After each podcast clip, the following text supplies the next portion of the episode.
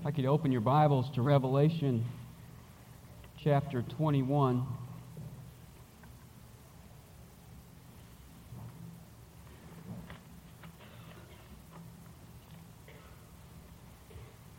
The Christian finds himself in the uniquest of all situations. He's an ambassador to planet Earth. That's what we're called in 2 Corinthians chapter 5. We are ambassadors in that this is not our permanent place of residence. Philippians chapter 3 and verse 20 says our citizenship is in heaven. In fact, Ephesians 2 6 tells us that we already dwell there. And if you stop long enough to consider it, you've got far more to tie you to heaven than to tie you to this earth. My Father is there, my Savior is there, my home is there, my name is there, my life is there, my treasure is there, my heart is there, my inheritance is there, my affections are there, my citizenship is there. I'm just visiting here in this world. And one day the Lord Jesus will come as he promised, and he's going to take me there. Now, I don't know about you, but I'm curious to know what it's like. And uh, Paul doesn't help us a whole lot. In 2 Corinthians chapter 12, he says, I was caught up to the third heaven, to paradise. And he comes to tell us about it in 2 Corinthians chapter 12. And he said, I heard inexpressible words that a man is not permitted to speak. Now, that doesn't satisfy me. I don't know about you. But when we come to the last couple of chapters in the Bible, we get some insights. Because John is given the privilege of a forward glimpse into eternity, and he writes with great detail in chapter 21 and into chapter 22 about what he saw. And although he mentions a new heaven and a new earth, he really focuses his attention on a new city, the new Jerusalem, the capital of eternity. And we can divide his comments into six parts its origin, its inhabitants, its beauty, its design, its uniqueness, and its attractions. First of all, we see its origin in verse 2.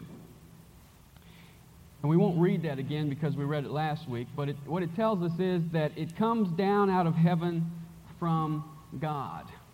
Now, why does it come down out of heaven? Why doesn't God just say, let there be a New Jerusalem, and poof, there it is? Well, the answer seems to be in two parts. Number one, because God seems to want to give the New Jerusalem a grand entrance. It's described in verse 2 as a bride adorned for her husband. And like the bride being the last one to enter the ceremony, here comes the New Jerusalem coming out of heaven. After the new heaven and the new earth have already been created, the New Jerusalem comes down out of heaven as the showcase. But I think there's another reason why uh, God didn't create it at this point in time, and that is because it has already existed prior to the establishment, the creation of the new heaven and the new earth.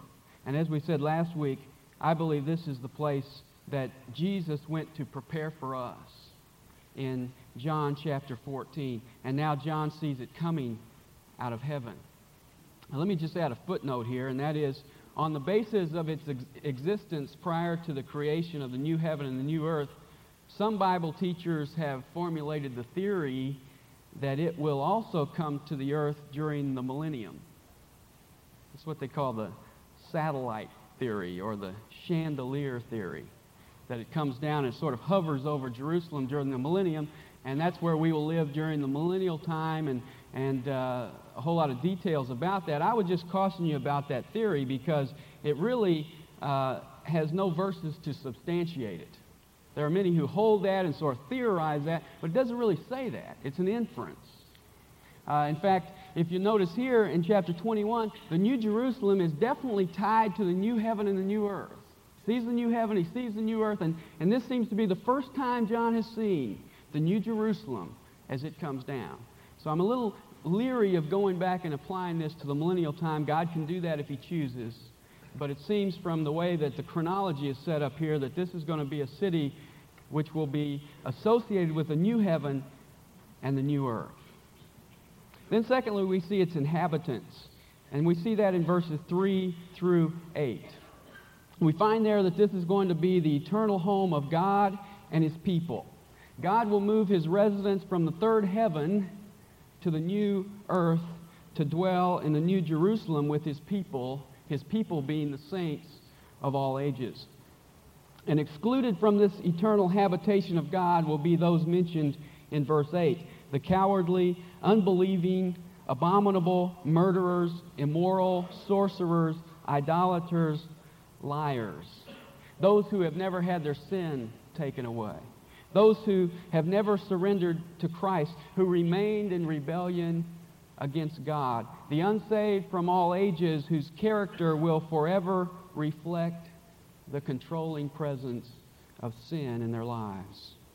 And also excluded will be those things that sin has made rather commonplace in this world, as we see in verse 4 death, mourning, crying, and pain will all be gone. And they'll re- be replaced by all new things, as he says in verse 5. That's exciting. All those things that are associated with sin will be gone, and they will be replaced by all things made new. In verse 6, we're told that our appetite will be quenched from the spring of the water of life. Complete contentedness. Verse 7 tells us we will inherit all things, complete comfort. And then the end of verse 7 tells us that we will have an individual, personal, father son relationship with God, complete communion. And so the inhabitants of the New Jerusalem will be God and his people enjoying complete contentedness, complete comfort, and complete communion. And then thirdly, we see the beauty of this city. And that's in verses 9 to 11. Notice verses 9 and 10. And one of the seven angels who had the seven bowls full of the seven last plagues came and spoke with me, saying, Come here, I shall show you the bride, the wife of the Lamb. And he carried me away in the Spirit to a great and high mountain and showed me the holy city, Jerusalem, coming down out of heaven from God.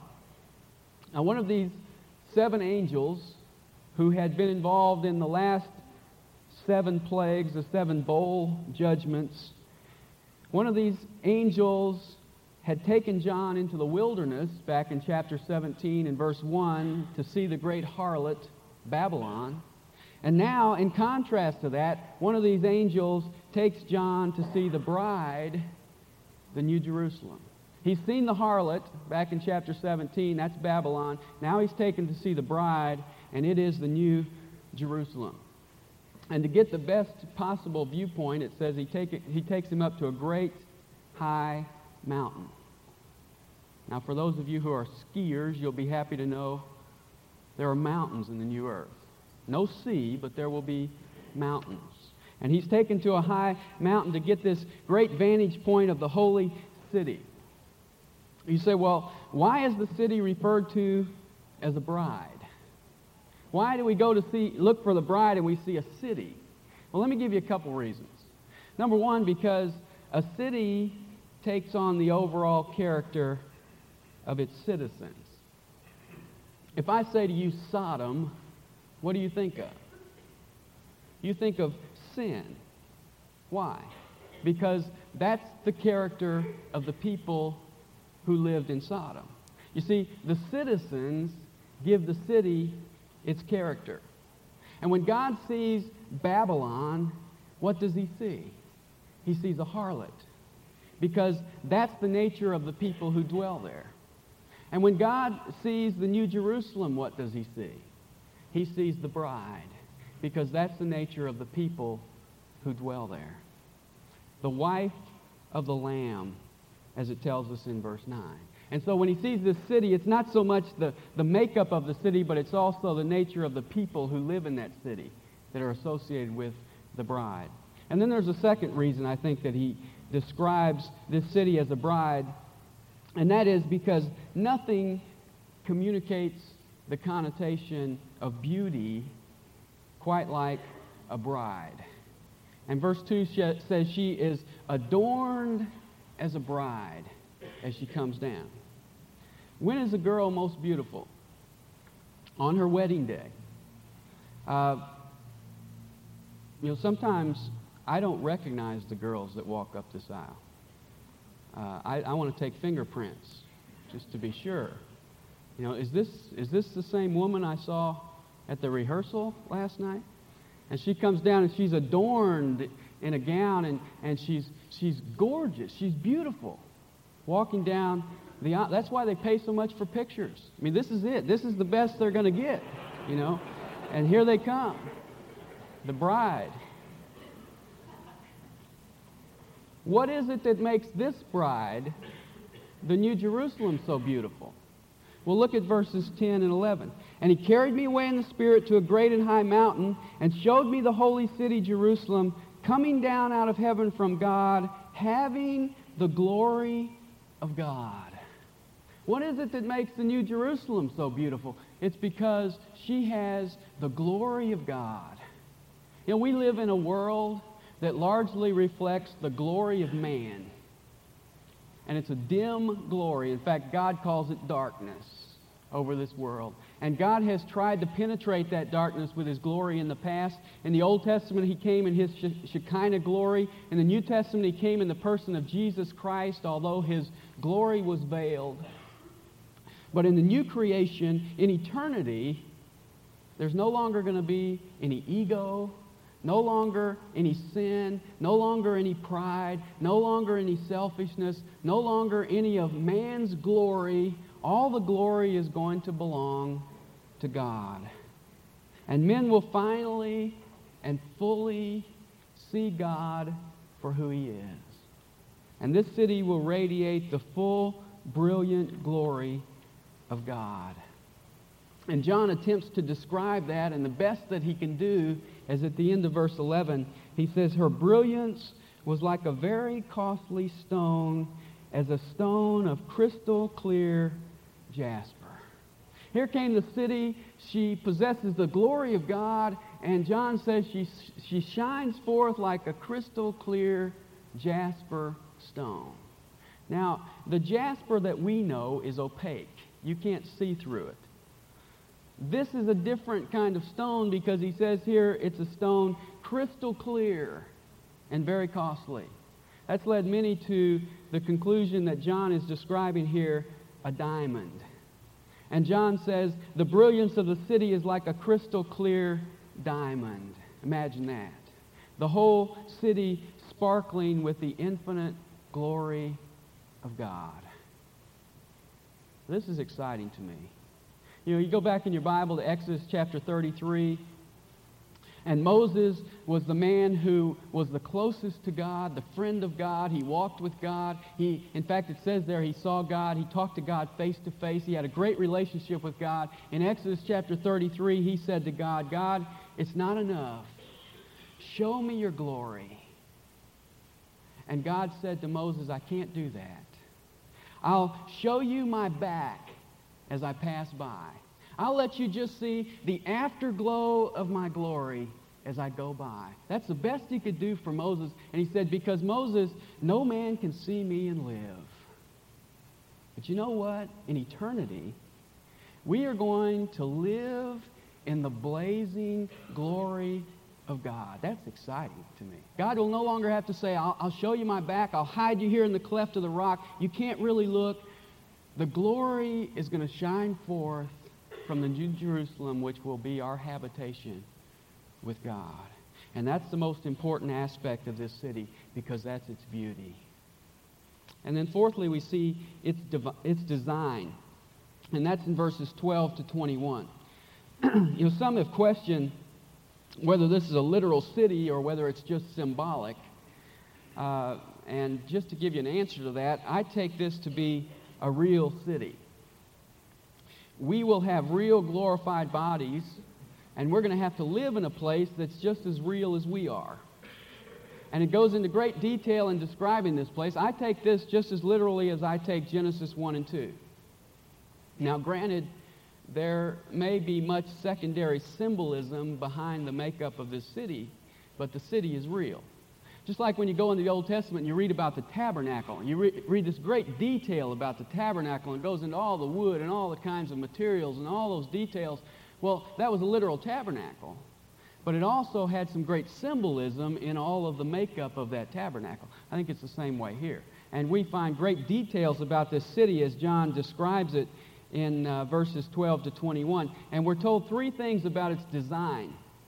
We're told about the construction, the dimensions, and the materials. First of all, the construction, verses 12 to 14. Notice, it had a great and high wall with 12 gates, and at the gates 12 angels, and names were written on them, which are those of the 12 tribes of the sons of Israel. There were three gates on the east, and three gates on the north, and three gates on the south, and three gates on the west. And the wall of the city had 12 foundation stones, and on them were the 12 names of the 12 apostles of the Lamb. Now, the city has a wall around it. It's called a great and high wall. It's in the shape of a square, as we find out later in verse 16.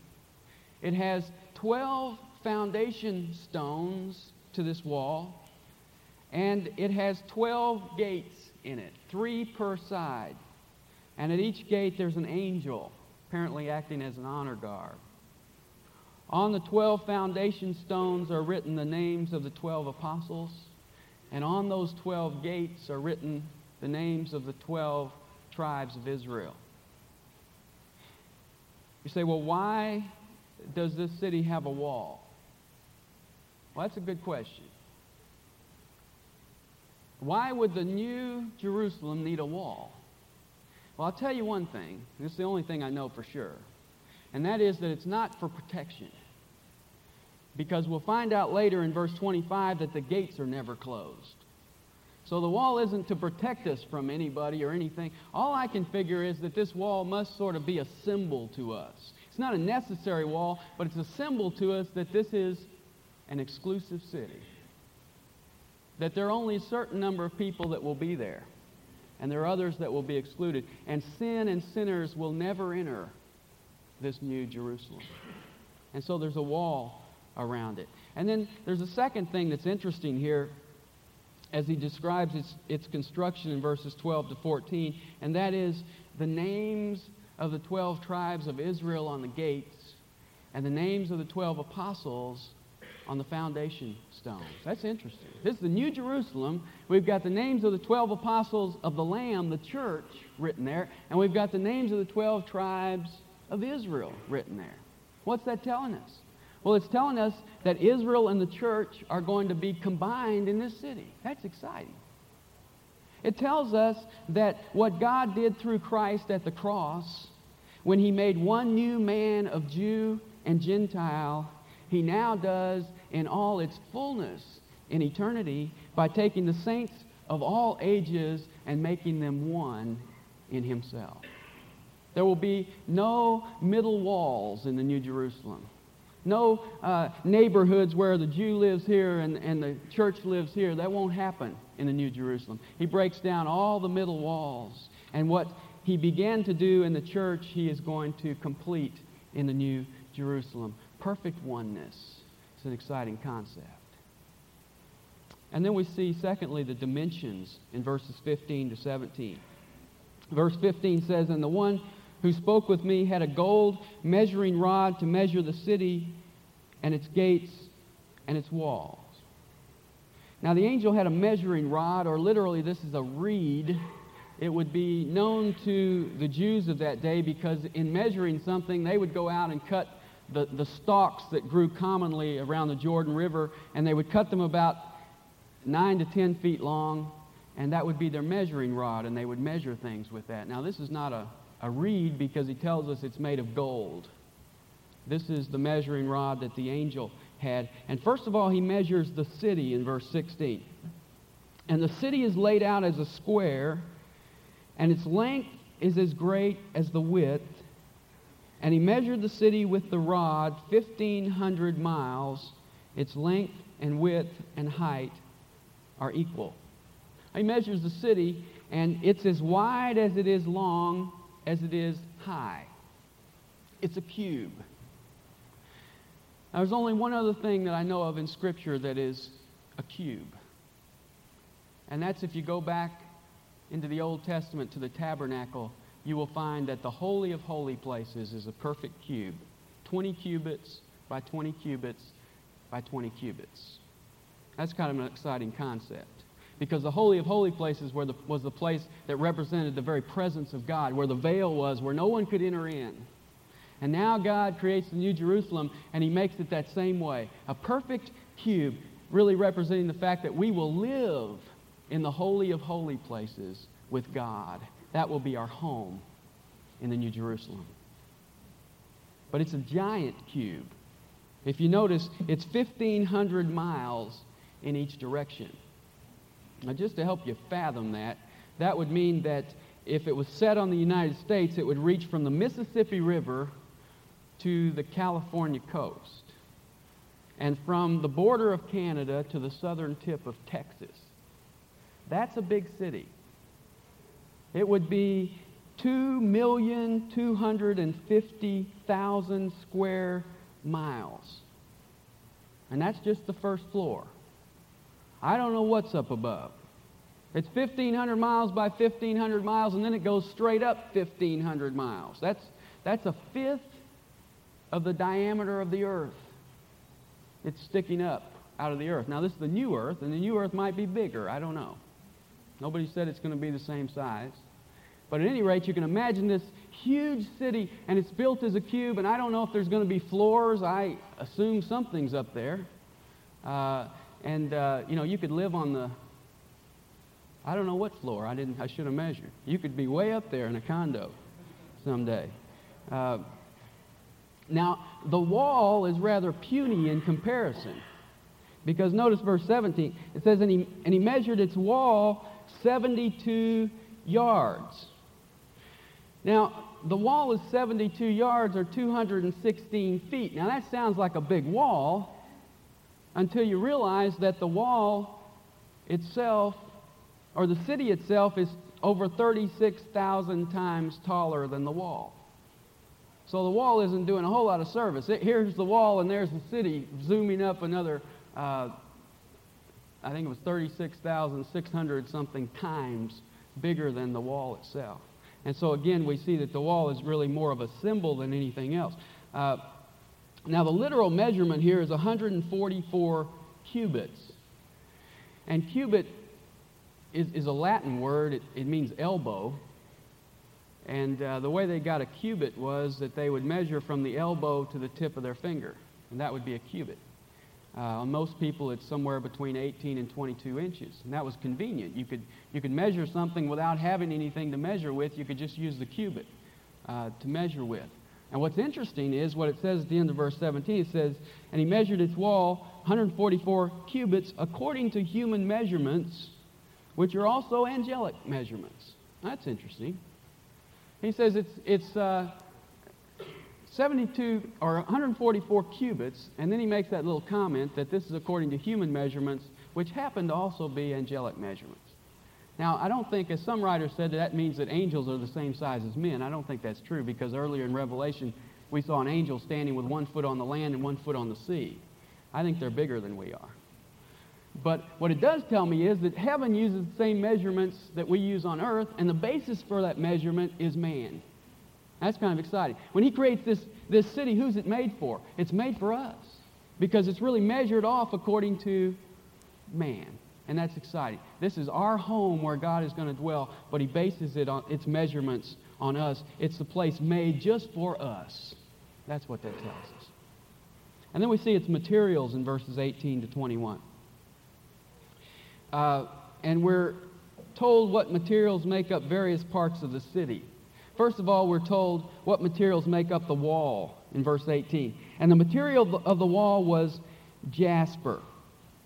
Now, jasper, as we saw back in verse 11, was a diamond. And so these 216 foot tall walls that run for 1,500 miles around the city are made out of diamonds. That's pretty. Then, secondly, we see the city itself at the end of verse 18. It says, And the city was pure gold, like clear glass.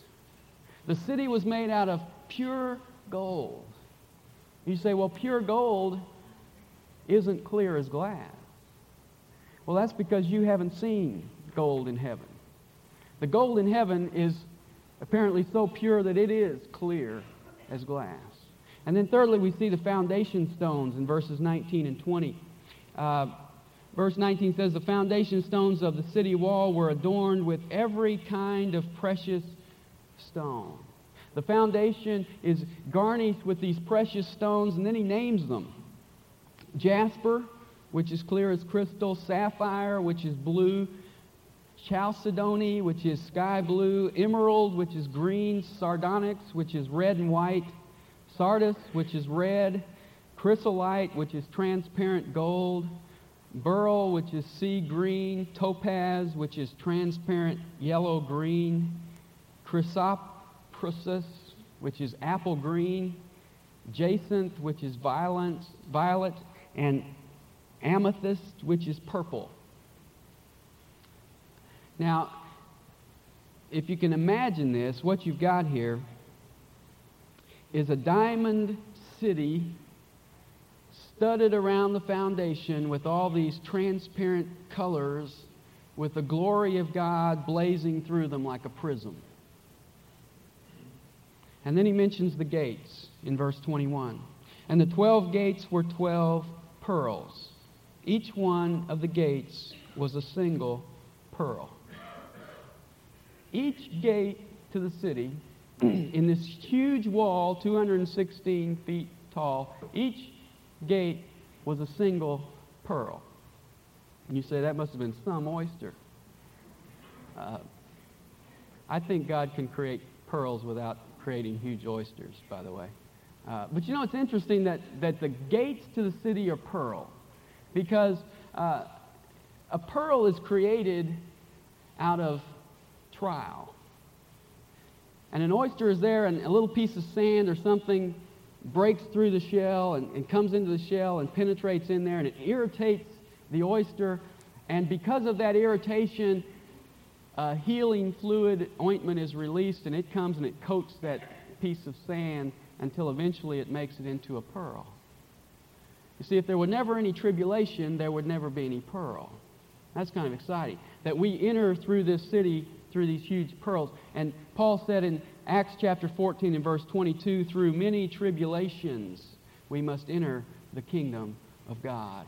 And here we come through these huge, huge pearls that remind us that they are only the products of trial. And that's exciting because it's trial by which God makes us into the people that he wants us to be. And then fifthly, we see the street, the end of verse 21. It says, And the street of the city was pure gold like transparent glass. We will walk on gold. No concrete, no asphalt, no gravel. We will walk on that precious stone which today is reserved for bracelets and necklaces and rings. That will be make up, making up the street of the New Jerusalem. Did you notice something about this city? Everything is transparent. Everything he talks about, you can see through. Why is that? Because there's no obstruction to block the glory of God. God's going to be there. Everything else is transparent so that God's glory just radiates through everything like a prism and so that everyone at every moment can see God in all his glory. You won't have to walk around the block to see God's glory. Everything is transparent and the glory of God will shine through. And then fifthly, we see its uniqueness in verses 22 to 27. Six things are unique to this city. Number one, there's no temple. Verse 22 And I saw no temple in it, for the Lord God, the Almighty, and the Lamb are its temple. The temple in the Old Testament was intended to symbolize the presence of God. It won't be necessary in the New Jerusalem because the Lord God Almighty and the Lamb will be its temple. Worship won't be a spatial event. Worship won't be an occurrence that we go to and come from. Worship will be a way of life because God will be there and the Lamb will be there and they will be the temple. And worship will be a constant, continual process. We will live in the temple of God in His presence and worship Him. Secondly, there will be no sunshine. Notice verse 23. And the city has no need of the sun or of the moon to shine upon it, for the glory of God has illumined it, and its lamp is a Lamb. Now, it doesn't say that the sun won't shine. It simply says the sun won't be needed because God's glory will outshine the sun. We will live in uncreated light. Now, I don't know what that means, but it sounds good, doesn't it? God's not going to create light, create a sun to produce light for us. The sun is going to be the shining presence of Christ. The lamp is going to be the lamb. And we will live in that uncreated, eternal light of the glory of Christ. And not only will it shine in the city, but verse 24 tells us, And the nations will walk by its light, and the kings of the earth shall bring their glory into it. Not only will it illumine the city, but it will shine and illumine the whole earth. And men will walk by its light and men will bring their glory into it. You say, well, what's their glory? Look at verse 26. And they shall bring the glory and the honor of the nations into it. The glory is their worship, and they will come in and bring worship to God. Then a third uniqueness about this city is that it will have no night. Verse 25. And in the daytime, for there shall be no night there. Now, darkness is generally the place where evil takes place. Ephesians chapter 5, verse 11 talks about the deeds of darkness. But in the eternal state, there will be no night, no darkness forever. And I think it's fa- uh, safe to assume that we'll never sleep in the New Jerusalem. There won't be any, there won't be any darkness. There won't be any nighttime. Not only will we have quantity of time, eternity, we'll have quality of time. There'll be no downtime. You won't have to say, look, I have to get with you later. I'm going to have to go lay down. Never do that. It'll be daytime all the time, no night.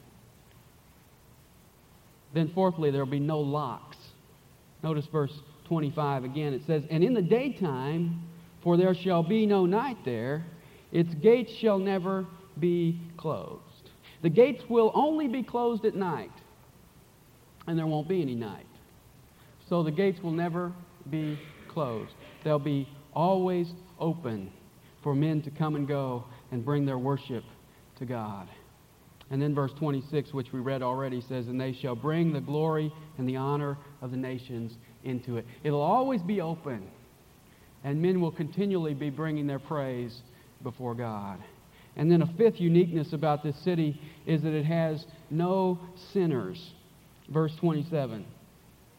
And nothing unclean, and no one who practices abomination and lying shall ever come into it, but only those whose names are written in the Lamb's book of life. Everyone in this city will be pure. There'll be no sinners. Pure actions, nothing unclean. Pure hearts, no idolatry. Pure mouths, no lying. And I'm going to be there. And I'm not going to be there because I'm better than somebody else. I'm going to be there because my name is written in the Lamb's book of life. And that's an exciting truth. And then we see a sixth uniqueness to this city, and that is down in chapter 22 and verse 3 that there's no curse. Verse 3 says, And there shall no longer be any curse. The curse that fell in the garden upon man because of his sin will be partially lifted during the millennium, and it will be completely removed in the new earth. No curse. I'll even be able to grow things in the new earth. So it will be a unique place. No temple, no sunshine, no night, no locks, no sinners, no curse. And we're going to stop there because I don't want to rush through this last part because it's too good. But let me, let me say this to you. If you're sitting here listening to the description of this city and saying that, that sounds like a great place to be, how do I get there? Let me just answer that question for you. Because that's the very question that Thomas, Thomas asked. In, in John chapter 14, Jesus said to Thomas and to the other disciples, Let not your heart be troubled. You believe in God, believe also in me. In my Father's house are many dwelling places. If it were not so, I would have told you, I go to prepare a place for you, and if I go, I will come again to take you where I am, that where I am, there you may be also. And Thomas speaks up and said, Lord, how do we get there? You remember Jesus' answer? Jesus said, I am the way. How do we get to this city that he's describing in the last chapters of the book of Revelation? How do we get there? Jesus says, I am the way. And all you have to do is come to the Lord Jesus. Place your faith in him. And he is the way to this new creation that he talks about. And then he will, as it says in chapter 21 and verse 27, he will write your name in his book, the Lamb's book of life. And that will give you access to the New Jerusalem that he describes. And you will have a new citizenship. No longer a citizen of this earth, but now a citizen of heaven for eternity. Let's close in prayer. Father, we thank you for your word today. We thank you for this passage of Scripture which describes for us in the best way that words can communicate what eternity will be like. And Father, we know that, that our minds have trouble grasping these things, and, and uh, we're inadequate to even try to explain them. But Father, we pray that by your Spirit you would at least give us a hunger for the concept of, of being for eternity in your presence and to live in the blazing light of your glory. And Lord, that's our desire. And we pray that our lives on this earth might reflect the fact that that's our desire as we live for you. We pray in Jesus' name. Amen.